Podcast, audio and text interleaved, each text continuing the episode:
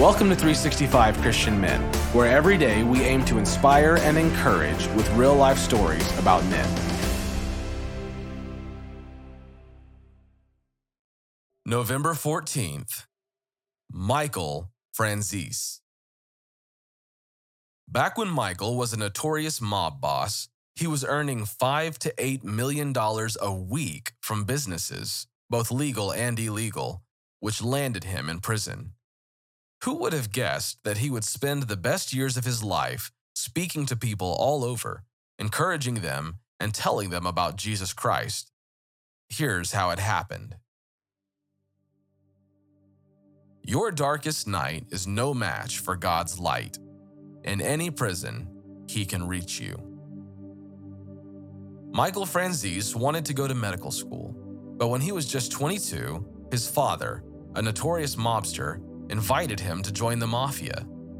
Two years later, Michael and five others took a blood oath and heard, Tonight you are born again into new life.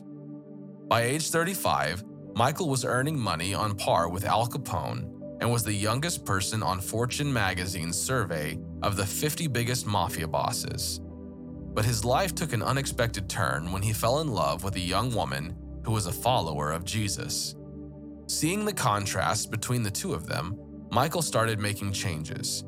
He knew the only way to leave the mob was in a coffin, but more than anything, he wanted to start a new life with this beautiful girl. To clear his name, Michael made a deal with the feds.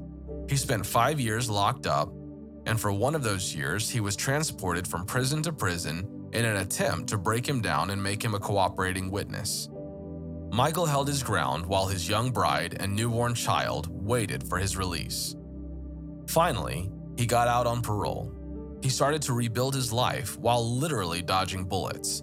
Whenever the FBI informed him his life was in danger, he had to move his family. 13 months later, he made a mistake, a costly one. Failing to file an income tax return landed him back in prison.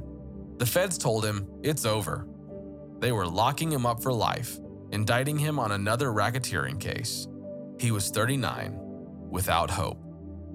It was the worst night of my life, he said. That night, a prison guard brought Michael a Bible. The angry prisoner slammed it against the wall, but picked it up a moment later and asked God to help him. The book fell open to Proverbs, and Michael started reading.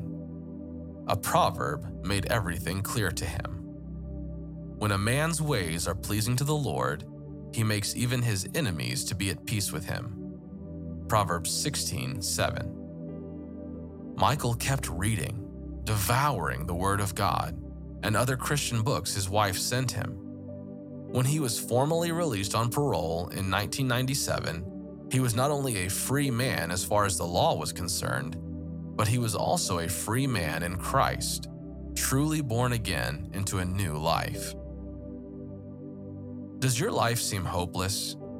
Your darkest night is no match for God's light.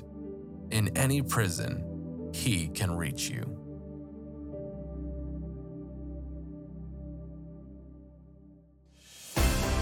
Thank you for listening to today's story. Every day of the year, our hope is to inspire you with real life stories of faithful men who have gone before us. Hebrews 12:1 says, "Therefore, since we are surrounded by so great a cloud of witnesses, let us lay aside every weight and the sin that so easily ensnares us. Let us run with endurance the race that is set before us."